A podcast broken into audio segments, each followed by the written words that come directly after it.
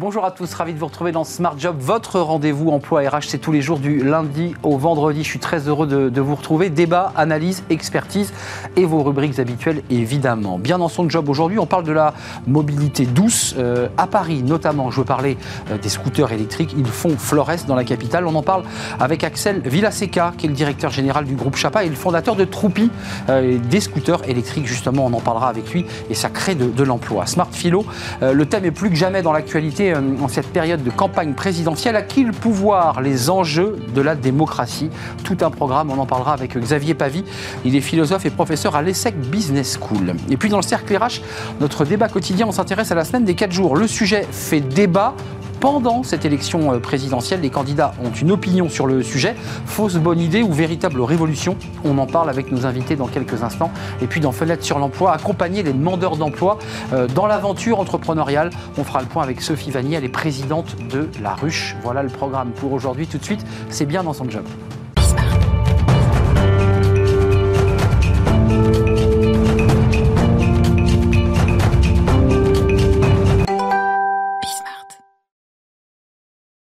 Bien dans son job et bien dans sa mobilité. Parce que c'est vrai que quand on va travailler, on a besoin d'avoir une mobilité, alors euh, en voiture évidemment, mais pour les, Parisiens notamment, euh, parfois et souvent en véhicule électrique. On en parle avec euh, Axel Villaseca. Bonjour Axel. Bonjour merci, Arnaud Merci d'avoir répondu à notre invitation. Vous êtes directeur général du groupe Chapa et le fondateur, le CEO de Troupi. On va parler de Troupi, mais d'abord un petit mot sur l'histoire de Chapa, parce qu'il y a quand même une cohérence vous venez de déposer le dossier d'appel d'offres pour Troupi, euh, pour devenir un des trois opérateurs de scooters électriques à Paris. C'est quand même pas une petite aventure. Mais vous, êtes, vous avez toujours été, depuis plus d'un siècle, je crois, dans, la mobilité. Racontez-moi l'histoire de Chapa. Alors, le groupe Chapa euh, est un groupe familial. Il en est à sa cinquième génération. Il est implanté à Paris depuis 1918. On a toujours été euh, dans la mobilité. Euh, ça a démarré par les calèches, et ça continue avec les, véhicules 4 roues, les, véhicules 2 roues. Le groupe Chapa est leader euh, de la distribution 2 roues euh, aujourd'hui en France et a, pris le pas de, des nouvelles mobilités, les mobilités électriques partagées et connectées en 2018 en lançant Troupi à Paris. Troupi à Paris. Et puis là, je, leur dis, parce que c'est quand même un moment important de la vie d'une entreprise, euh, l'appel d'offres est sur le bureau de ceux qui vont décider de choisir les trois opérateurs. Donc, dans quelques mois, euh, si vous êtes euh, sélectionné, je vous le souhaite, ben, on, roulera sur des scooters Troupi. quel, a été le, déclic, le déclenchement? On voit bien l'affiliation, vous êtes dans, le véhicule de roues, et vous dites aujourd'hui, il y a, une révolution évidemment de la mobilité douce, mais il y a eu un déclencheur, il y a un moment où vous vous êtes dit, mais c'est évident qu'il faut développer le scooter électrique ça a été euh, en 2015 quand on a vu l'émergence des, vélos partagés, des trottinettes partagées. On s'est dit que ça allait venir euh, également au scooter. On a démarré avec euh, Troupi, avec un véhicule trois roues qui nous permettait de se déplacer à l'échelle du Grand Paris, un véhicule 125. Et on a attendu le moment d'avoir des véhicules euh, aux, normes de anti-pollution euh, des véhicules électriques, euh, zéro carbone, pour pouvoir lancer notre offre. Et c'est arrivé pile poil au moment où la mairie de Paris a décidé de réguler. Et donc on a répondu à, cet appel d'offres. Il est remis là. Euh, voilà. Il y a de l'angoisse quand même. Vous dites bon bah on a, on a fait le boulot. On, a fait le boulot. Exactement. Euh, avec les équipes, on a on a mis le paquet depuis euh, le, mois de décembre avec des, des, prestats externes qui nous ont accompagnés sur tout ce qui est RSE zéro carbone.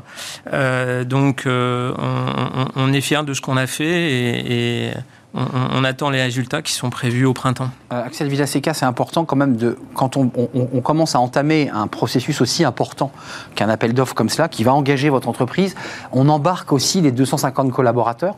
Euh, ils, sont, ils sont à vos côtés, j'imagine, ils sont derrière vous. Euh, et vous allez en plus créer de l'emploi. en effet, Chapa, le groupe Chapa, c'est 250 salariés aujourd'hui. Euh, plus de la moitié des effectifs euh, du groupe Chapa aujourd'hui sont sur la maintenance, l'entretien euh, des, véhicules que, l'on vend. donc on a une forte expertise depuis maintenant plusieurs dizaines d'années sur l'entretien des, véhicules et on va mettre au profit de Troupi ce savoir-faire pour opérer le meilleur service, le service le plus premium, offrant la meilleure satisfaction de, qualité aux, usagers de à Paris. Combien, combien d'emplois potentiels J'imagine que c'est difficile à dire, mais vous avez quand même, j'imagine, une projection. C'est combien d'emplois nets créés là? C'est une centaine d'emplois euh, d'ici euh, fin, fin 2022. Euh, avec euh, environ 60 emplois sur euh, des profils bac, bac plus 2, agent de maintenance sur la recharge. Et après, ça va jusqu'au bac plus 5 pour les, les, fonctions transverses. tout ce qui est data, tout ce qui est techno. voilà, il y, y, a beaucoup de techno avec Troupi. Ça représente quoi, vous qui portez la cinquième génération de, de Chapa euh, C'est quoi C'est une révolution C'est une bascule C'est une cohérence? Il y, a, il y, a, une forme un peu d'excitation et d'angoisse? Il y a une grosse excitation. Euh, si vous voulez, quand on reprend les archives du groupe, euh, en, en 1918, euh, il y avait 50% euh, de l'activité du groupe, c'était euh, des calèches. il y avait et des chevaux donc? Et, des chevaux et, et du coup dans, nos dépôts, on, on, avait des maréchals ferrants, on avait des, charpentiers. Euh, et euh, il faut savoir qu'en dans les années d'après-guerre, euh, il y avait 80 000 chevaux à Paris et ils ont tous disparu en moins de 10 ans. Et donc je pense qu'aujourd'hui, on est euh, euh, à peu près au démarrage d'un phénomène identique avec les, véhicules thermiques qui vont disparaître de Paris tout doucement, puisque la fin du thermique à Paris, c'est 2030. Mmh, c'est 2030. Donc en fait, vous êtes aussi en train, vous, de, de faire la bascule euh, dans votre stratégie d'entreprise aussi, de se dire, après tout, il faut accompagner cette bascule et devenir un des leaders. Euh, quelques mots quand même sur le scooter, parce que euh, passer du thermique, parce que ça, vous êtes leader et il y, a un vrai sujet sur, vous le connaissez parfaitement, à l'électrique, bah, c'est différent. Je crois que vous vous appuyez, je crois que la marque, on n'a pas le droit de la dire pour l'instant, mais vous êtes, voilà, le scooter sera béton armé. Voilà, ça fait trois ans qu'on travaille sur ce nouveau scooter avec notre partenaire, euh, qui est l'un des trois plus gros constructeurs euh, au monde de, de, On voit un peu. Voilà. Euh, on présentera les deux scooters au salon autonomie qui a lieu porte de Versailles le 16 mars. Euh, Donc là, on lève le drap, là. pour l'instant, on ne peut pas le montrer. Exactement. Et, il y aura un scooter 50 cm3 pour répondre à l'appel d'offres de la mairie de Paris et un scooter 125 puisque Troupi à, l'origine c'est euh, du 125 euh, parce qu'à l'origine on a voulu montrer qu'il y avait un besoin de mobilité partagée aussi à l'échelle du Grand Paris pour pouvoir se déplacer voilà, on a tous les jours des usagers qui arrivent euh, gare de Lyon, qui empruntent un scooter, euh, qui font deux trois rendez-vous à l'extérieur de Paris, qui repartent le soir. Et, ça, aujourd'hui, euh, il n'y a pas d'autre service qui, le permet. Il faut quand même préciser pour ceux qui n'habitent pas Paris et qui ne fréquentent pas les scooters électriques, moi je, les utilise. Bah, arrivé aux portes de Paris, le scooter s'arrête et vous ne pouvez plus. On peut le déposer, mais évidemment on ne peut plus l'arrêter. Donc c'est extrêmement contraignant quand on veut sortir de, Paris. le verdict, c'est pour quand? Parce que là, évidemment, vous êtes dans cette phase où on, rend la copie. Euh, c'est quand la, décision finale pour savoir si vous allez pouvoir avancer et développer? Avril-mai, et puis euh, pour un déploiement au mois de septembre, euh, sachant que Troupi a, pour vocation de se développer à Paris, mais aussi dans d'autres villes en France et à l'étranger. il y a un appel d'offres qui est bientôt lancé ou, sur Bordeaux, auquel on a prévu aussi de répondre. Euh, juste un mot quand même sur le, marché du scooter, parce que le deux roues permet à tous les Parisiens de se déplacer dans des conditions à peu près optimales, ce qui n'est pas le cas aujourd'hui de, la voiture. Euh, il a encore de l'avenir, le, thermique, ou pas? Euh, Est-ce qu'il y aura une cohabitation, un mix, où vous dites de toute façon, on va, on va de toute façon aller vers presque du 100% électrique? La fin du thermique à Paris, c'était euh, c'est 2030. Euh, la fin du thermique en France, c'est 2035, à, moins que cette, cette échéance soit, euh, soit avancée comme ça a été le cas en Angleterre. C'est vrai. Donc de toute façon, le, thermique, à terme, à moyen terme, il faut, il faut plus compter dessus. le, marché du deux roues en Ile-de-France, en, deux mots, c'est 500 000 deux roues, dont 200 000 qui sont utilisés tous les jours et 100 000 qui rentrent dans Paris. Hmm. Voilà. Euh, avant de nous quitter, ce qui est quand même intéressant dans l'histoire du groupe Chapa, dont vous nous avez parlé, son histoire des calèches, des maréchals ferrants, c'est que les concurrents viennent souvent de la tech. C'est souvent ceux qui sont un peu les disrupteurs version américaine. Vous, vous êtes quand même, et c'est ça qui est intéressant, un groupe enraciné dans la mobilité. Ça, je trouve ça intéressant. Vos concurrents, c'est pas le cas. C'est pas le cas pour ceux qui font de la trottinette et du vélo. c'est le cas pour ceux qui font de, de l'autopartage, euh, puisque euh, vous voyez, euh, des, des, Peugeot ont leur service, Renault a son service, et je pense qu'il va y avoir un, un, un changement de, de, de, comportement et que les constructeurs vont reprendre en main à un moment leur service de, de, véhicules partagés parce qu'ils voudront contrôler la data et ils voudront aussi apporter à leur réseau de distribution dans les villes qui vont souffrir ce complément d'activité qui leur permettra d'être encore là demain. Hmm. On en revient évidemment à l'enjeu de, la data, euh, des déplacements, de pouvoir évidemment posséder cette, euh, cette data. mais en, route pour, pour Troupi, puisque vous n'êtes pas encore monté sur le scooter. L'appel d'offres, ça sera en mai, pour un développement, une mise en place concrète pour les Parisiens. À, quoi? À septembre? Septembre. Septembre, les premiers Troupis, si vous êtes évidemment, faites partie de ces trois opérateurs sélectionnés. les emplois arriveront au fil de l'eau, comment ça se passe? Il faut, que tout le monde soit prêt là. Hein. On, a commencé à, recruter. Euh, euh, sur troupi.com. Les annonces sont en ligne. Troupi.com, parce que s'il y a bien une chose qui est désagréable quand on prend un scooter, c'est la maintenance. Des scooters qui sont parfois mal entretenus, je ne citerai euh, aucun de vos concurrents, et qui font que bah, on abandonne le scooter et on n'y va plus parce que il se recharge mal, il s'enclenche mal. Tous ces sujets-là, j'imagine, vous les avez regardés de très près.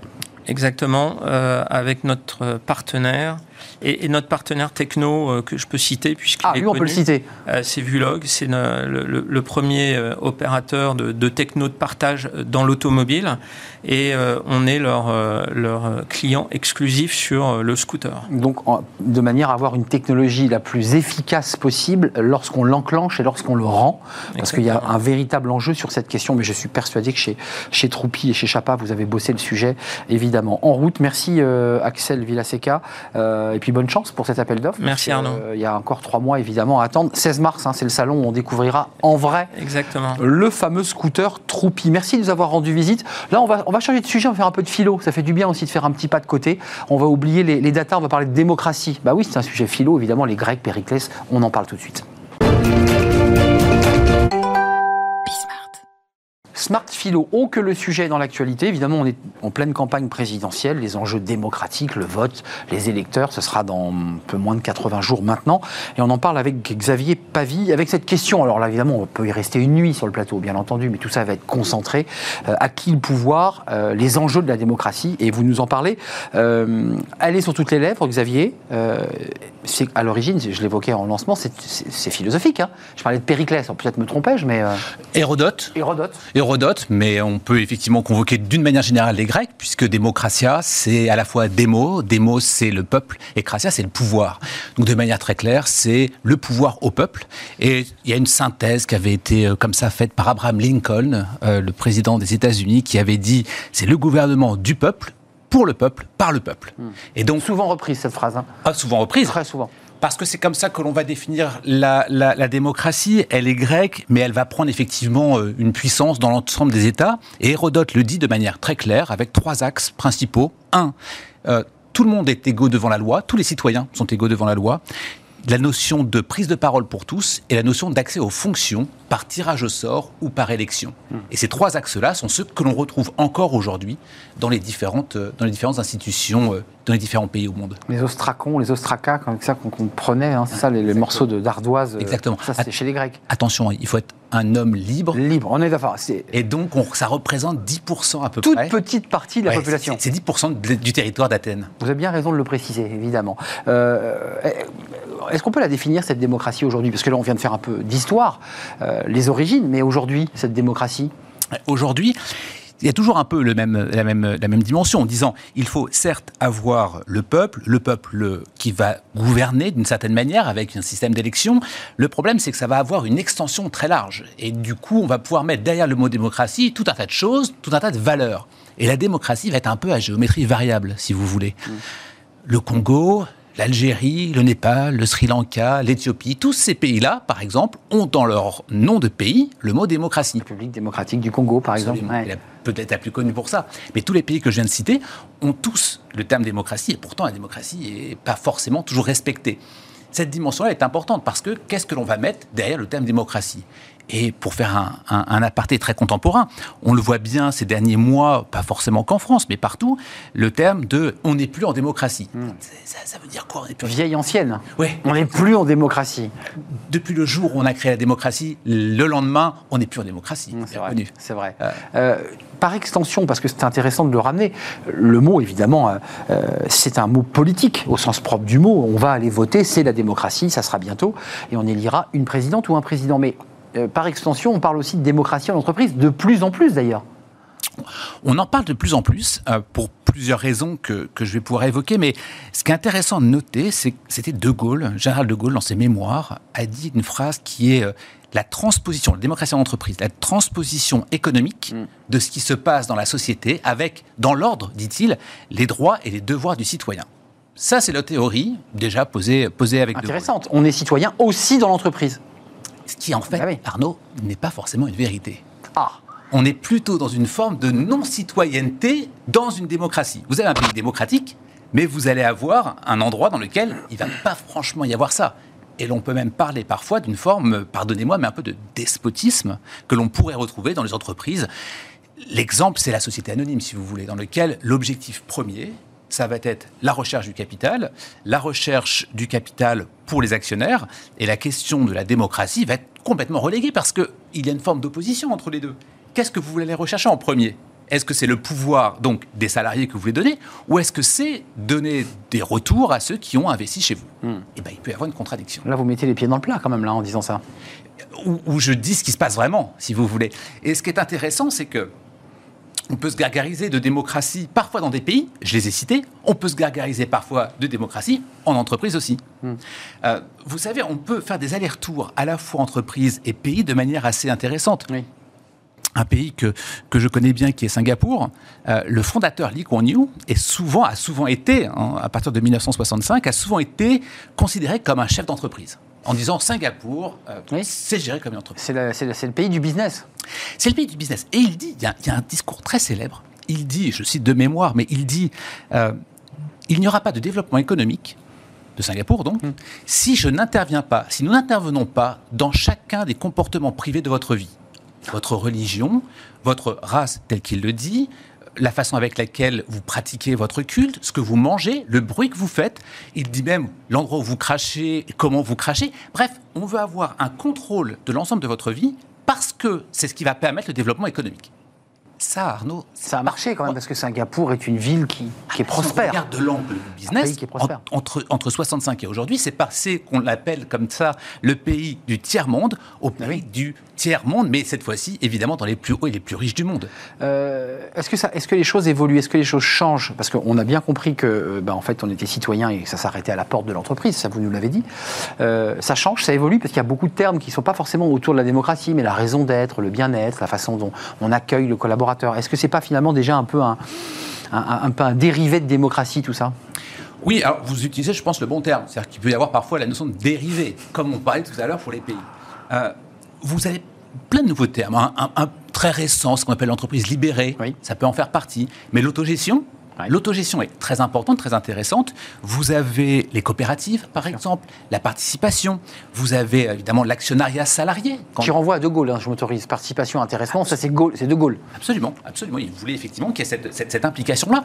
Euh, vous voyez, il y a des, tentatives. Il y a l'entreprise Hof, par exemple, qui va effectivement mettre euh, son mandat, le président, son mandat sur la table en disant mais euh, si quelqu'un peut faire mieux que moi, élisez quelqu'un d'autre dans l'entreprise. Danone a donné une action à chaque salarié pour qu'il puisse voter également. Donc oui, vous avez raison. Entre l'autogestion, l'entreprise libérée, la participation, il y a effectivement cette dimension que l'on peut voir de plus en plus arriver. Euh, juste d'un mot, une parenthèse, vous avez vu que Jean-Luc Mélenchon, lui, souhaite, avec, à travers la voix de, tous ceux qu'il représente, pouvoir destituer les hommes politiques euh, comme il le souhaite. si on le transpose, il y a un peu ce rêve, j'imagine, dans sa tête, de se dire, après tout, les salariés euh, sont les actionnaires de l'entreprise et pourront euh, en votant, destituer leur patron, parce qu'il y a un peu de ça dans, ce qu'il dit finalement. En voulant destituer les élus, c'est aussi vouloir toucher euh, à ceux qui ont le pouvoir, non? C'est vous qui êtes philosophe. Vous avez raison, mais le despotisme marche dans plusieurs façons de voir les choses. Vous comprenez bien qu'effectivement, on peut effectivement vouloir effectivement destituer quelqu'un à travers la masse. Est-ce que la masse a forcément raison? Hmm. On peut se poser cette question-là. Vous avez tout à fait euh, je dirais, euh, montrer une objection vis-à-vis de Singapour quand vous m'avez repris en disant oui, mais ça a fonctionné Singapour. et vous avez raison. Mm. Si nous avions demandé à la masse, est-ce que cela aurait fonctionné? Autrement dit, la question est toujours sensible en disant à quel, dans quelle mesure je donne le pouvoir à l'un ou à l'autre, et l'un ou l'autre finalement ne fonctionne pas vraiment. Je vous donne un exemple. Il y a euh, le, le, patron Jean-Baptiste Godin qui faisait des poils Godin. On voit toujours la malle. C'est une marque. Une marque qui existe Célèbre poil. Quand on fait le tour du périphérique, il y a encore marqué les poils, les poils Godin. Jean-Baptiste Godin, 1860, explique de manière très claire, et on peut parler d'une certaine manière d'une forme de despotisme éclairé, avec cette dimension droit de vote pour les salariés, éducation pour tous, 1860, mmh. droit de vote aux femmes. Il y a, quand vous visitez le familistère de Guise, qui est eh toujours visitable. Les fameux familistères. Exactement, vous avez une forme de familistère, une forme d'utopie, mmh. avec des salles de théâtre, avec euh, le centre médical qui existait auparavant. On a effectivement un patron d'entreprise qui, ici, va effectivement faire en sorte qu'il y ait une démocratie, on participe, mais il y a quelqu'un qui décide. Hmm. C'est l'entrepreneuriat social, en fait, de Marc Sangnier, de tous ceux qui, qui, pensaient qu'il fallait éduquer aussi les, populations ouvrières. C'est de ça dont il est question. C'est un véritable socialisme. On va retrouver ça chez Fourier, on va retrouver ça chez Saint-Simon, par exemple. On va retrouver ce, socialisme extrêmement puissant qui va effectivement jauger le peuple et le pouvoir, cette articulation entre les deux. Hmm. Et lui donner les moyens de comprendre et d'être un vrai citoyen, puisque c'est de ça dont il est question. L'éduquer par le théâtre, par les livres, par la culture il n'y a pas de démocratie sans éducation. Mm, mm, c'est important de. Et ça, c'est très important parce que justement, comme on le disait tout à l'heure, on va dévoyer le terme démocratie en disant c'est pas une démocratie. Est-ce que vous en êtes sûr? Sur quoi est-ce que vous basez? Mm. Quelles sont les, lectures, l'éducation qui, permettent, qui permettent de juger ce qu'est une démocratie ou pas une démocratie? Ne dites plus jamais devant Xavier Pavie on n'est plus en démocratie, il vous répondra évidemment. Xavier Pavie, je voulais simplement préciser votre livre que je n'ai pas présenté parmi tous les livres que vous avez écrits, Exercice spirituel philosophique, une anthologie de l'Antiquité à nos jours au PUF dans lequel, évidemment, un certain nombre d'éléments euh, sont contenus dans la chronique d'aujourd'hui. Il sort euh, dans quelques jours? Le 23 février. 23 février. Bah là, c'est là, c'est dans une semaine. Oui, exactement. Bon, là, c'est le moment un peu agaçant. On attend que son livre sorte. Si vous voulez en savoir plus, exercice spirituel, philosophique, anthologie de l'Antiquité à nos jours, au PUF. Euh, quand on était étudiant, on achetait que des livres au PUF. Ah oui. Presse universitaire de France, c'est le standard. C'est le standard et c'est même la référence. Merci Xavier d'être venu nous rendre visite. C'était un vrai, vrai plaisir. Euh, on fait une courte pause et on s'intéresse à un sujet qui, fait un peu écho à l'entreprise libérée, la fameuse semaine des quatre jours. Alors, elle fait débat euh, au sein du, patronat, au sein du, du, MEDEF qui s'y oppose. Elle fait débat aussi chez les candidats à l'élection présidentielle parce que tout le monde a un peu un avis pour ou contre d'ailleurs, pour valider ou pas cette fameuse semaine des 4 jours. Est-ce que c'est une fausse bonne idée? Est-ce que c'est une révolution? On en parle avec nos, nos invités juste après la pause.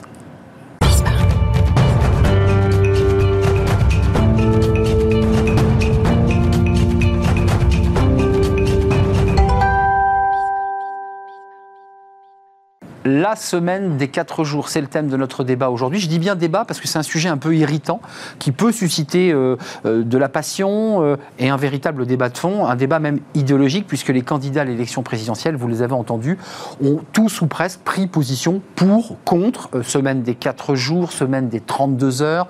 c'est quoi la différence? On va en parler. Et puis le MEDEF a clairement dit non, nous ne sommes pas favorables à cette semaine des quatre jours, même si, et on va bien sûr l'évoquer avec mes invités, même si des, entreprises, et plusieurs, euh, ont décidé eh bien, d'enclencher la semaine des quatre jours. Est-ce que c'est bon pour le salarié uniquement? Est-ce que c'est bon aussi pour l'entreprise? C'est évidemment la question que, l'on se pose.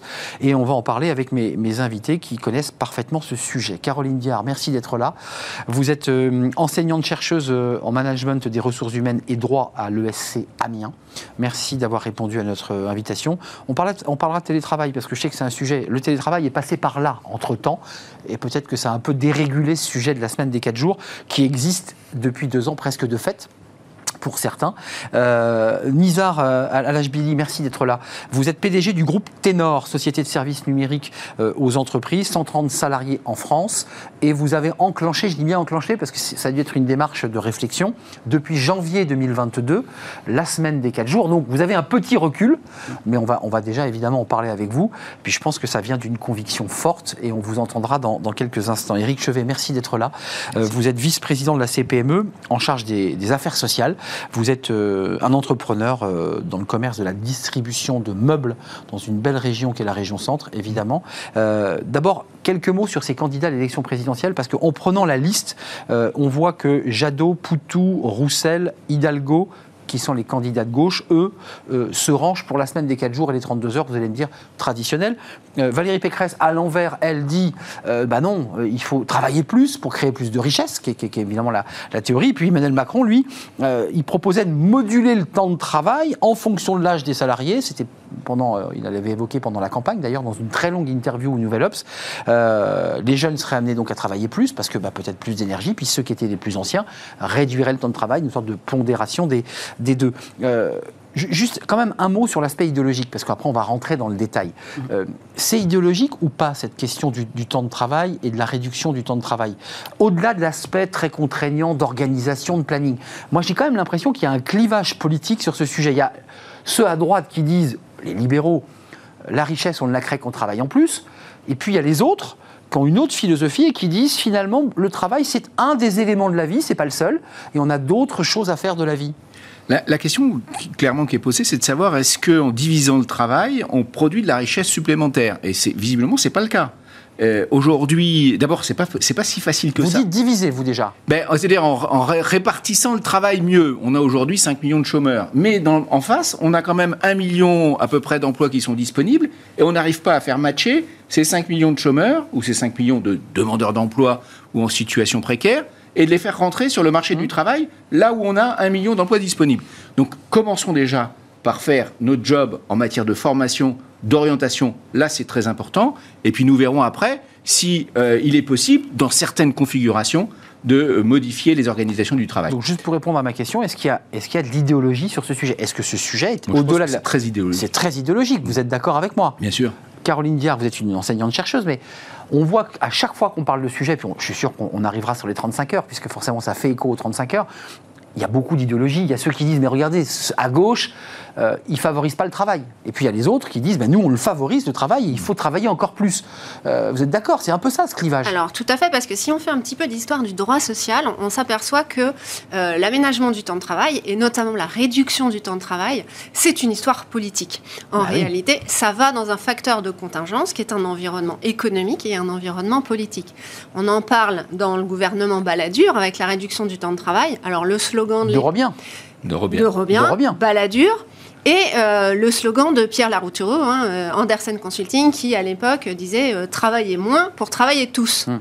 Et, on nous on l'a mis pour travailler mieux d'ailleurs, on l'a Exactement. Et on retrouve ensuite un candidat, Sarkozy, qui nous dit travailler plus pour gagner plus. Hum. Et là, il inverse le. On, voit bien que d'un côté politique à l'autre, où on se place sur l'échiquier politique, bah, évidemment, on va être pour ou on va être contre la réduction du temps de travail. Et je donne la parole à, Nizar Alashbili, mais parce que vous êtes un acteur de, cette question concret. Mm. Mais sur le plan idéologique, il y a quand même deux, euh, deux fronts contre fronts sur la richesse d'un pays s'acquiert par Caroline le, travail supplémentaire, donc l'effort supplémentaire, et une autre partie de la population dit bah, Moi, je ne crois pas. Je pense que c'est justement en ayant un cadre de vie, un bien-être, une, une vie plus agréable qu'on produit mieux. On voit bien que c'est front contre front il n'y a pas que la notion de quantité de travail, il y a aussi la qualité la notion de productivité et de performance on peut travailler longtemps, c'est-à-dire on peut être là 45 heures par semaine et euh, faire ce qu'on appelle du présentéisme. Alors souvent, les, Français sont taxés d'être un peu les champions du présentéisme. On laisse la veste sur le bureau, quoi, sur le, Exactement. la chaise. On est là finalement, mais on est là. Est-ce qu'on est productif Est-ce qu'on est performant? Ça, c'est la vraie question. Euh, donc, si on réduit le temps de travail à 32 heures sur 4 jours, peut-être qu'on sera plus performant parce qu'on aura une vie à côté et que euh, la vie privée, la vie associative va se équilibré, exactement. Euh, débat dans l'actualité depuis le Covid, hein, puisque c'est le débat qui est aujourd'hui sur la table des, des, patrons qui, qui, ont des salariés qui leur disent, moi attends, euh, je veux avoir un équilibre, je veux avoir des temps de transport réduits. Vous avez fait choix, Nizar, euh, à, l'âge Billy, du groupe Ténor, vous en êtes le PDG de, de cette semaine des 4 jours. J'ai envie de vous dire, ça se passe comment bah, justement, nous, on a fait le pari justement du travailler moins, mais travailler mieux, justement. Donc, on essaie d'être un petit peu pragmatique et au centre, un petit peu au milieu des deux idéologies. D'accord? Je ne fais pas d'idéologie, autant que chef d'entreprise, en tout cas, je ne suis ni chef d'entreprise de droite, ni chef d'entreprise de gauche. Donc, ce n'est pas, pas un acte militant Pas du tout. D'accord, non, mais c'est important de l'entendre. Pas du tout. Et, je serais même, je serais même euh, tenté de dire que je serais contre la généralisation de, de ce genre de dispositif parce que c'est quand même la liberté de chaque entreprise, de chaque chef d'entreprise, de mettre en place le ou les dispositifs qui jugent nécessaires pour justement répondre à un besoin économique. Nous, dans le groupe Ténor, on a un besoin très simple, c'est de recruter. On est en train de chercher 50 personnes pour euh, passer de 150 à peu près dans tout le monde à 200 personnes. Vous êtes dans la tech, hein, c'est dur là. hein. Exactement, c'est très très dur. Donc c'est de la marque employeur, c'est une forme de, de stratégie de marque employeur que vous faites là. Entre autres, entre autres. Il n'y a pas qu'un seul argument, honnêtement, il y a, ple- il y a d'autres arguments, etc. Mais en tout cas, il n'y a aucun argument idéologique derrière ça. Donc, euh, vous ne l'avez pas décidé en janvier en vous levant le, le 2 janvier en disant à tout le monde ça y est, on passe à la semaine des 4 jours. Tout ça est un processus long d'organisation. Ça démarre quand? Le moment où vous dites il faut que je bascule, il faut qu'on bascule. Comment ça se passe? Ah, En fait, c'est quelque chose que je mûris, moi, depuis presque un an, un an et demi, d'accord? Mais le Covid a servi d'accélérateur. Honnêtement, je voulais plutôt lancer ce genre de projet à partir de 2023-2024. Après le deuxième été Covid, c'est-à-dire 2021, parce que 2022, on pensait que c'était juste une parenthèse et qu'en septembre, tout allait, tout allait redémarrer. Et voilà. Et donc, à partir de l'été 2021, quand on a commencé à être confronté justement à de plus en plus de difficultés de recrutement, D'accord On n'arrivait plus, à- on n'arrivait plus à attirer seulement avec des arguments type salaire, voiture, etc. Quand on a commencé à avoir des départs, mais pas forcément vers la concurrence, vers des personnes qui voguaient vers d'autres horizons, qui voulaient complètement quitter le numérique, qui ne trouvaient Ouais. pas sens à Ils leur... partent dans le monde euh, rural. ils- Voilà, il y a- on a quelqu'un qui est parti pour devenir fleuriste parce qu'il ne trouvait plus de sens. Et, et- et- donc, soit je pouvais prendre ça avec de la dérision en disant moi, pourquoi il fait ça, soit il fallait que j'apporte, moi, en tant que chef d'entreprise, euh, une réponse pragmatique et tout ça. Et donc, j'ai décidé d'accélérer un tout petit peu le mouvement. Donc, concrètement, on a lancé la réflexion et le travail à partir de septembre avec le comité de direction.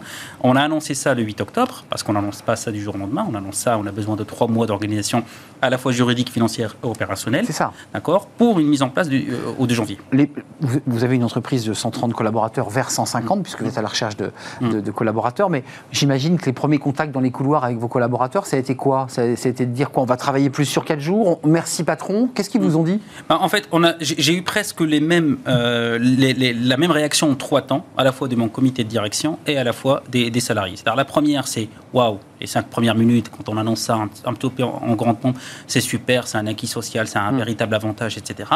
Puis derrière, cinq minutes de doute, comment on va y arriver? Ils nous cachent quelque chose. bah oui, non, non, non, mais c'est pas- Il y a un loup. On a, on a un problème, nous, c'est que justement, on n'arrive pas à produire. Ça dépend ce qu'on met derrière la production et la productivité, d'accord? Ouais. Mais on n'arrivait pas à produire les journées qu'on avait déjà à prester, d'accord? Avec cinq jours. On- et là, je leur dis, bah, Et là, ils se sont grattés la tête en disant Voilà, en- en comment on 5 va- jours, on le fait pas comme on fait en 4. comment on fait en quatre Et justement, nous, on a misé beaucoup plus sur, et c'est là la troisième réaction quand j'explique, en disant oui, on fait un pari, d'accord Euh, Il y a de l'intuition, il y a bien sûr des, des éléments pragmatiques, mais aussi beaucoup d'intuition, en disant la productivité individuelle, normalement à court terme, elle va baisser parce que justement, nous, on facture des journées. Des journées Donc vous avez une journée de moins par semaine, On hein. a une journée de moins. Mais en même temps, vu qu'on a, on a un, bon, un portefeuille de commandes qui est rempli à rapport et qu'on n'arrive pas à produire parce qu'on n'arrive pas à avoir les talents pour le produire, si on arrive à attirer 50 personnes, la productivité collective de l'entreprise Ouais. va augmenter. C'est plus qu'une intuition, vous faites un Voilà. pari sur l'avenir. Vous dites, Voilà. grâce à ma marque employeur, je fais rentrer plus de monde dans le, dans le groupe, Mhm. et avec ça, j'arrive à compenser ma journée perdue Mhm. par plus de collaborateurs. C'est bien ça la, la- la stratégie. Y a- il y a ça, il y a aussi le fait justement, et là je rejoins euh, euh, Catherine. Caroline. Caroline. je rejoins Caroline euh, en disant il y a peut-être aussi sur du moyen du long terme, là on est d'or sur du court terme, sur du moyen du long terme, justement le travailler moins, mais travailler mieux. C'est-à-dire que ça va se voir normalement sur la qualité et surtout quelque chose qu'on surveille dans notre métier, le coût de la non-qualité.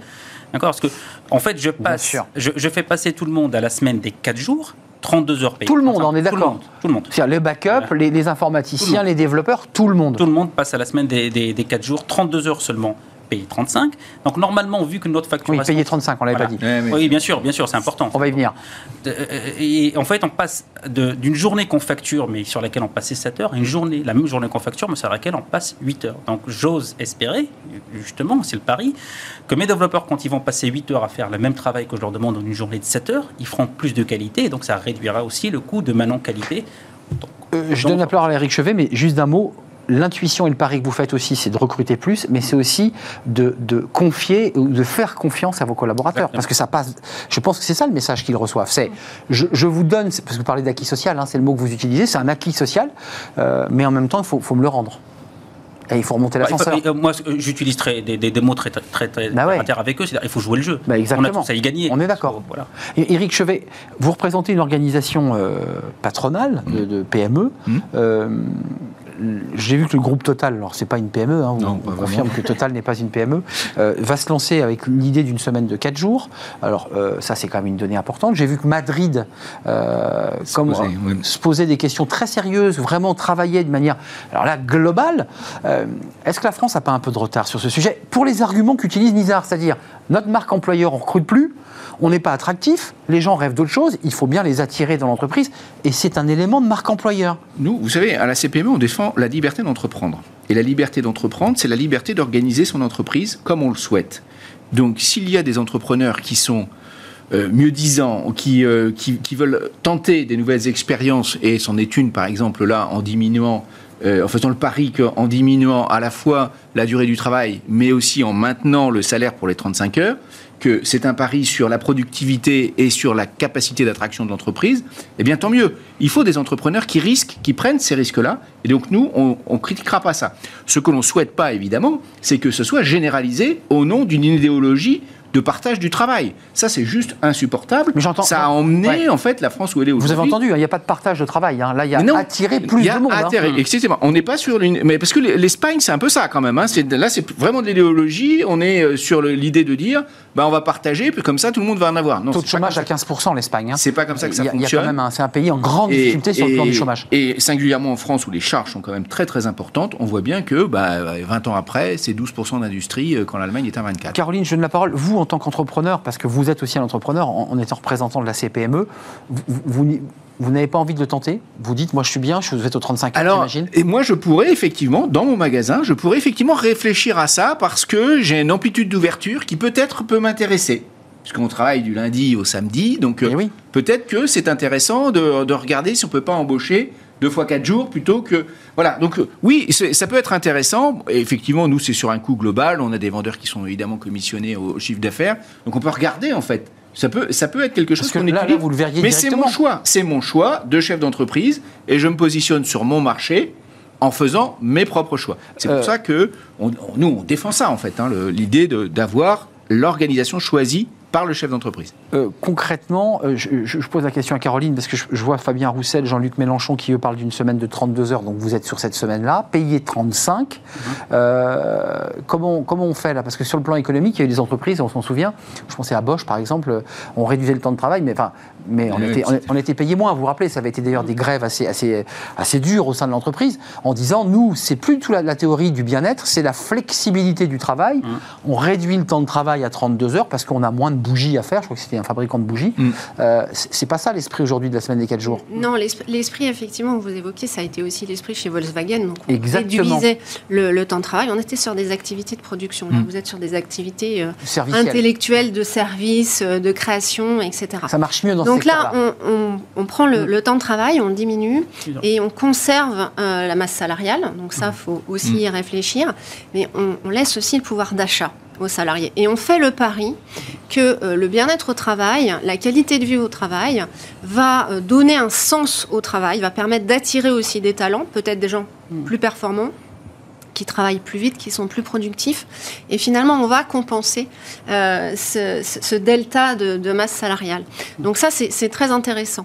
Après, je, je voudrais euh, rebondir sur ce que vous avez dit sur La euh, liberté. sur la liberté, parce que en fait, je, Ouais. vous, je vous rejoins tout à fait, parce que si on regarde ce qui s'est passé autrefois, On y arrive aux 35 euh, heures, la, ben voilà. la- la- la loi Robien en 96, qui n'était pas une loi contraignante, Non. a remporté un certain succès, parce qu'il y avait des contreparties aussi en termes d'allègement de cotisations sociales. Et derrière, on voit arriver, entre 98 et 2000, euh, la grosse machine des lois Aubry, qui cette fois est... euh, contraignante et qui devient finalement une usine à gaz hein, pour euh, l'avoir vécu et l'avoir mis en place en tant que DRH dans une entreprise. Ça a été très compliqué et c'est ar- arrivé complètement à rebours parce qu'on était dans la même situation qu'aujourd'hui, c'est-à-dire qu'on était sur une pénurie de main-d'œuvre où on cherchait à tout prix à être attractif, à développer euh, ce qu'on n'appelait pas autrefois la, la marque employeur, mais on, on faisait du marketing RH à ce moment-là. on ne disait pas encore marque employeur à cette Et on cherchait à tout prix à faire venir les gens. Et et d'un seul coup, on nous dit, euh, bah oui, mais en fait, euh, les personnes que vous arrivez enfin à recruter, elles vont faire 35 heures. et là, euh, ça a été un coup dur pour les DRH, parce qu'on était dans un cadre contraignant, et finalement, on était philosophiquement très éloigné de la liberté d'entreprendre, et je vous rejoins tout à fait. C'est vrai, et notamment dans le service public, puisqu'on le voit d'ailleurs aujourd'hui, l'hôpital, et, et avec les plannings des infirmières, ça a été un vrai sujet, avec un autre débat, mais on ne va pas l'ouvrir, sur la création nette d'emplois de ces 35 heures, puisque aucun économiste n'est d'accord. Euh, le débat Gi- Gisc- euh, Chirac-Jospin, euh, 200 000, 150 000, 300 000, on ne sait pas. Euh, là, en tout cas, le gouvernement, par la voix d'Elisabeth Borne, a fermé la porte à une généralisation de la semaine des 4 jours, mais quand même sur le, sur le fond, euh, il y a un débat aujourd'hui chez les salariés sur le, le bien-être, sur l'idée qu'ils ont besoin de, de temps de, euh, pour s'occuper de leur famille, pour s'occuper d'eux, de leur santé. Euh, Est-ce qu'on n'est pas un peu dans la marge de l'histoire? Le temps de travail depuis un siècle se réduit Oui. euh, par tranche de 30 ans. Chaque 30 ans, on réduit le temps de travail. Enfin, je viens de nos grands-parents travaillaient 50 heures, 55 heures. On est passé à la semaine des 40 heures. Et puis après 39 heures. Et puis on est aujourd'hui à 35. Est-ce que c'est pas la marche de l'histoire? Est-ce que est-ce qu'il n'y a pas comme ça un décalage entre la mécanique de l'histoire et puis je dirais les réticences? Il y a une quête de sens, peut-être? Il y a, il y a- en travaillant pareil? Oui, nous, on fait, on fait, on fait ce pari-là. Je, je vais utiliser beaucoup ce mot pari, justement. Euh, Parce on que vous démarrez, donc vous êtes en train de jeter la pièce en l'air là. Exactement. On fait, on fait ce pari justement de. C'est pas le bonheur dans le travail parce que je crois pas moi personnellement dans le bonheur au travail. Le bonheur étant quelque débat. chose de très très personnel et c'est pas au chef d'entreprise de décréter le bonheur Ouais. des salariés. Soyez tous heureux, quoi. Voilà, soyez tous heureux. Je vais vous augmenter vos salaires, vous allez être heureux. Il y, a- il y a des personnes qui peuvent gagner au loto qui sont pas heureuses. D'accord? Donc c'est pas. C'est vrai. pas- voilà. C'est pas. C'est c'est- le bonheur, c'est quelque chose de personnel. Nous, on parle plutôt d'un équilibre vie privée, vie professionnelle. Et pas de bien-être dans le travail, etc. Moi, je, je- je- je suis à contre-courant, par exemple, des grosses machines GAFA qui, euh, au milieu C'est ça. des années 2000, etc. À la cool. Voilà. On est bien. Des machines à café, des toboggans, des smoothies gratuits, etc. Bien entendu, mais derrière, on fait travailler les personnes 70 heures. D'accord? Nous, on est à contre-courant. Nous, on est plutôt sur le bien-être du salarié doit se faire peut-être à l'extérieur de l'entreprise. En tout cas, le bonheur, c'est quelque chose de personnel. Et ce fameux équilibre. Voilà. D'avoir du temps à consacrer à sa famille pour pouvoir ensuite revenir dans l'entreprise De manière- euh, avec de l'énergie, avec du désir. Ça, ça la CPME, excusez-moi d'y revenir, mais le temps de travail se réduit. C'est-à-dire, malgré les réticences Oui, à l'époque euh, du CNPF et aujourd'hui du MEDEF, le temps de travail se réduit. Non, mais, je, je, me je- l'excuse. je hein. pense que si, si euh, nos pro- notre progrès collectif peut aller sur une réduction du temps de travail, nous, on n'a pas de, on n'a pas de, de motif idéologique de, de, de, de s'y opposer. Mais quand même, euh, d'abord, ce qu'on souhaite, c'est que ça soit à la, à la main du chef d'entreprise. Puis deuxième, deuxième chose, peut-être qu'on pourrait essayer de travailler sur ce que vous avez rappelé tout à l'heure, qui était int- intéressant, c'était le candidat Macron qui disait on peut travailler sur la durée de la vie Jeune, au travail moins jeune. Jeune, moins jeune. Et là, nous, effectivement, on est assez favorable à ça, notamment parce que c'est absolument nécessaire de conserver plus longtemps euh, Bah oui, et- donc les seniors. Bah oui. Et donc, évidemment, il y a l'aménagement du temps de travail en fin de parcours professionnel qui, euh, qui, euh, sur lequel on est prêt à discuter, nous, à la CPME. Ju- juste- Sauf que ce qui se passe, Ouais. excusez-moi, pour, ce qui se Bizarre. passe, nous, ce qu'on voit sur le terrain, c'est l'inverse. C'est plutôt les jeunes générations aujourd'hui Qui veulent passer du temps avec les enfants. Voilà, etc. qui veulent. à Je suis entièrement d'accord Voilà, c'est c'est c'est ce ça. ce qui- on est à contre-courant là. J'ai l'impression. C'est c'est- c'est les jeunes générations qui nous demandent justement un meilleur équilibre vie privée vie professionnelle. On a changé d'air quand même. hein. Voilà, on a changé complètement. Les jeunes arrivaient, il y a une trentaine Oui, d'années, alors- arrivaient la tête dans le guidon, travaillaient 50 heures parce qu'ils voulaient grimper. Là, les jeunes aujourd'hui embauchés, même des cadres et des ingénieurs, vous disent tout ça c'est très bien, mais moi j'ai quand même besoin d'avoir une journée pour mon association, une journée avec mes enfants. Enfin, c'est ça que vous avez en Oui, face à oui, vous. et c'est pas caricatural. C'est Mais c'est non. pas parce que ces jeunes-là demandent un petit peu plus d'équilibre entre la vie privée et professionnelle qu'ils sont moins performants que leurs aînés. C'est- ça, ça, ça serait une approche. Ouais, il y aurait un peu vieille école et puis finalement cette nouvelle génération qui est, euh, qui est plus tournée vers, vers l'humain, vers, euh, vers sa vie personnelle. Non, vous êtes d'accord, Caroline? Alors, Ça, c'est une évolution quand même Je suis d'accord, il y a une vraie évolution euh, générationnelle, hein, c'est-à-dire que les nouvelles recrues d'aujourd'hui ne sont pas celles que j'ai connues moi quand j'ai commencé Bah il y a oui, 30 ans. la hein. tête dans le Ça n'a rien à voir. Donc euh, il y a effectivement cette volonté d'avoir une vie à côté du travail et de donner un sens global à sa vie. Et je pense que le télétravail a beaucoup œuvré euh, pour ça pendant le confinement parce qu'en fait on s'est rendu compte que finalement la vie c'était pas uniquement le travail et qu'il y avait aussi plein de choses à Bah, côté. je pouvais aller chez le médecin en dehors des horaires du week-end, je pouvais aller faire mes courses en dehors des horaires euh, où tout le monde. Enfin, c'est, les gens ont repensé leur vie, vous êtes d'accord avec ça? Non, mais déjà, les Le 35 télétravail heures, a accéléré. déjà- ils avaient déjà, on avait déjà modifier terriblement. euh, le- enfin, nous, moi, je le vis bien dans, dans le commerce. Hein, Par je les peux vous assurer RTT. que euh, le- la distribution du chiffre d'affaires dans l'année Ils- avant 2000 et après 2000, Oui. c'était complètement Ils se différent. ventilent plus pareil. hein. Ah bah oui, c'est complètement fini. À cause des Ça- 35 heures. Oui, parce que ça avait déstructuré aussi les vacances d'été. Il y avait les Aoussiens, vous vous souvenez, etc. C'est des concepts complètement dépassés. Aujourd'hui, les gens passent par 15 jours, 3 semaines, et puis ils partent beaucoup. En Vous fait, avez encore des clients en août. mais bien sûr, Bien mais sûr. beaucoup de clients en août. Donc franchement, ça a complètement déstructuré, effectivement, en- en- en- pas forcément en mal d'ailleurs, hein, mais ça a changé. Je pense qu'aujourd'hui, le télétravail, quand même, euh, il y a quand même beaucoup de jeunes qui en reviennent hein, un peu du télétravail. Moi, je mets un bémol là-dessus. Enfin, euh, c'est l'hybride hein, qui domine aujourd'hui. hein. Oui, c'est l'hybride. On est d'accord, Le hybride, ça, ça, va. Le l'hybride, ça Hybride, va. Euh, et- et ils, sont, ils sont assez preneurs, euh, mais bon, Enfin, c'est quand même très métropole. Euh, Oui. C'est quand même très métropole. Mm. Et puis, euh, les jeunes en intégration, waouh.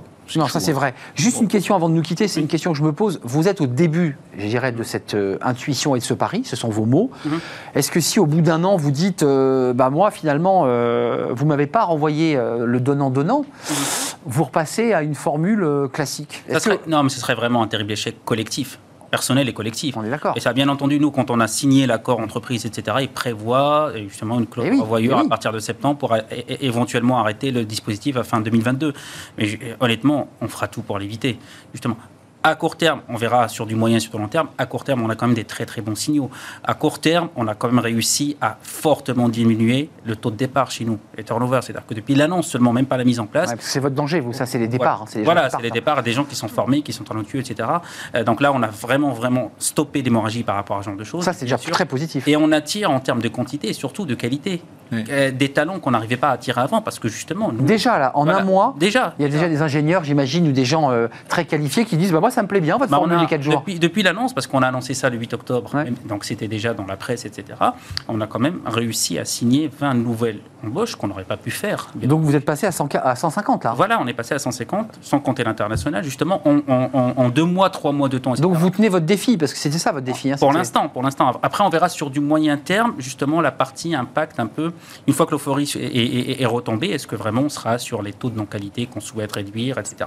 Il y a aussi un autre aspect, euh, et, et- et- et- et là, je suis pas totalement d'accord avec vous sur le fait que oui, ok, le, le- le- le- le- le rapport individuel au travail des nouvelles générations a changé, mais c'est pas que par égoïsme, c'est pas parce que je veux moi équilibrer Oui, mon temps de travail. Il y a d'autres choses sur lesquelles les jeunes générations sont très sensibilisées et qui font partie de nos arguments. Justement, c'est l'égalité homme-femme. Exact. D'accord? L'égalité salariale homme-femme, où nous, on, est, on fait partie des rares métiers qui sont vraiment préservés là-dessus. Ouais, hein, c'est très pas- homme hein, quand même la tech. Voilà, mais, on est, mais, mais à, à compétence égale, on n'a pas de problème de dispar- Mm. de- de- euh, on n'a pas de problème d'inégalité salariale. Mais justement, les femmes sont chez nous dans notre domaine celles qui demandent le plus de temps partiel. Oui. Et ça, c'est une influence négative à la fois sur leur salaire. Hein, Et pour le service rendu au client aussi par ailleurs, hein, c'est compliqué à organiser les temps partiels. Euh, Pour vous ou- ou- ou- Non, ça va. Dans notre métier, ça va. Dans, Ça va. dans- dans notre métier, ça va. C'est surtout justement pour attirer justement les. les- les- et, et depuis qu'on a annoncé ça, en fait, on est en train de dire à tout le monde vous êtes sur le même pied d'égalité, vous êtes presque sur un temps partiel mais payé temps complet, donc vous êtes payé exactement de la même manière. Caroline Diard, c'est, on ouvre une porte avant de nous quitter, mais c'est intéressant aussi pour cet argument, notamment dans la tech, dont on dit que c'est quand même aujourd'hui un, un métier d'homme, même si des écoles s'orientent vers du recrutement féminin, mais euh, dans le rapport égalité homme-femme, il y a des femmes qui peuvent aussi être attirées par cet emploi sur 4 jours, payé 35, parce que ça leur libère une journée. À, leur guise, c'est pas que le vendredi, on est d'accord, c'est on le choisit sur Non, le planning. non, nous, on a, pour des raisons opérationnelles, c'est le vendredi. C'est le vendredi, non, Sauf parce exception, c'est le Voilà, j'avais lu le vendredi, mais je voulais que vous me confirmiez. Oui, oui. C'est, c'est une bonne nouvelle, ça C'est aussi. une très bonne nouvelle. C'est un vecteur euh, d'égalité entre les hommes et les femmes, puisqu'effectivement, euh, si tout le monde peut être à temps partiel, euh, il y aura plus de débat finalement dans les entreprises, et ça sera plus euh, un facteur limitant pour avancer dans sa carrière, pour avancer euh, en termes de progression salariale, etc. Et avoir un pouvoir d'achat, parce que c'est un peu aussi l'enjeu de la campagne présidentielle, Mhm. de se dire, après tout, je suis pas précaire, enfin en tout cas, je suis pas en temps partiel, j'ai un emploi Exactement. plein, et on me donne la possibilité de, oui, de trouver un certain équilibre et d'épanouissement. C'est de ça. Et si vous reveniez nous voir dans, en septembre prochain parce que quand vous allez vous remettre autour de la table avec les collaborateurs, vos équipes, euh, le conseil d'administration peut-être, en disant, bon, bilan, c'est intéressant de savoir euh, dans quel état d'esprit vous serez dans, dans, dans 8 mois. Merci à vous trois. Merci. Merci, Merci. Eric euh, Chevet d'être venu. Vous êtes le vice-président de la CPME euh, en charge des affaires sociales et, et, euh, à la tête d'une entreprise de distribution de meubles à Chartres, puisque je ne l'avais pas dit. Caroline Diard, merci. Euh, enseignante chercheuse euh, en management des ressources humaines et de droit à l'ESC Amiens. Et puis merci à vous, Nizar Alashbili, PDG du groupe Ténor. Alors j'ai dit 130, parce qu'on s'est- on s'est trompé, vous êtes à 150. Oui, depuis peu. Depuis peu, grâce justement à cette semaine des 4 jours, parce que c'est ça que vous êtes venu nous dire. Oui, oui, oui. C'est déjà le début, c'est déjà un, un, premier résultat positif. On termine notre émission avec Fenêtre sur l'emploi. On s'intéresse aux entrepreneurs, notamment à ceux qui sont demandeurs d'emploi et qu'on va accompagner sur le chemin de l'entrepreneuriat parce qu'ils ont envie de créer leurs entreprises. On en parle.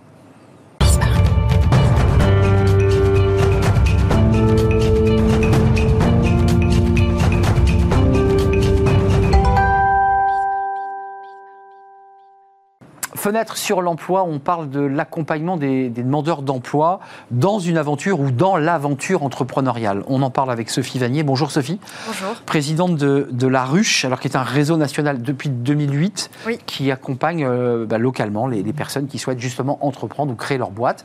Euh, vous avez des antennes un peu partout en France? Alors on a 12 euh, antennes en France. La Ruche, on accompagne, on soutient, on supporte toutes celles et ceux qui se lancent dans une aventure entrepreneuriale et plus spécifiquement du stade de l'idée jusqu'à la première levée de fonds, donc dans les toutes premières années euh, de l'entrepreneuriat. Euh, juste d'un mot, parce que souvent, on en a parlé sur ce plateau, les demandeurs d'emploi sont souvent parfois, euh, pour ceux qui, ont mis du temps ou mettent du temps à retrouver un emploi, en perte de confiance, pas sur deux. à quel moment vous les rencontrez? Comment ça se passe? À quel moment ils vous disent, ou vous leur dites, tu peux le faire, tu peux la créer, ton entreprise? Et ben, la ruche, c'est justement pas que des lieux, c'est aussi des parcours, des programmes d'accompagnement et qui euh, sont là pour remettre les personnes dans un élan. Et on travaille très proche avec des partenaires, donc en l'occurrence ici Pôle Emploi, et avec les agences qui vont détecter en fait euh, ces personnes qui ont des talents, euh, qui peuvent remobiliser. Euh, donc c'est vous, hein, c'est leur... tout, toute votre équipe qui dit à cette personne ou à cette femme, ce que tu fais, tu peux le, le, le valoriser en créant l'entreprise. Parce que j'imagine que la personne nous ses yeux en disant mais non, c'est pas pour moi. Enfin, vous devez avoir ce type de réaction. Oui, tout à fait. Et euh, on travaille beaucoup euh, sur ces sujets-là. Dans, dans, tous nos accompagnements, il y a deux sujets. Travailler des compétences métiers, mmh. les compétences de l'entrepreneur, et, puis, euh... et travailler les compétences de code, de comportement, et notamment l'estime de soi, la confiance en soi.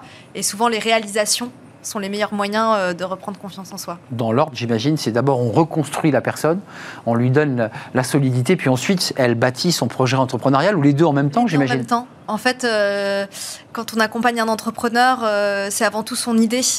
Euh, qu'on va valoriser et petit à petit elle va se rendre compte qu'elle en est capable, elle va aller sur le terrain, elle va en parler, les gens vont apprécier et donc euh, c'est vrai qu'on fait les deux en même temps. Nous on n'est pas des coachs euh, personnels, on n'est pas des psys, on est vraiment là pour accompagner des entrepreneurs et ça a des vertus, notamment de reprendre confiance en soi. Alors Sophie, il y, y, y, a ce parcours créateur euh, qui est en partenariat avec Pôle Emploi. Oui. Euh, ça, ça, fonctionne comment? Quel est l'esprit euh, Et comment vous vous implémentez avec cette grosse machine qui est Pôle Emploi?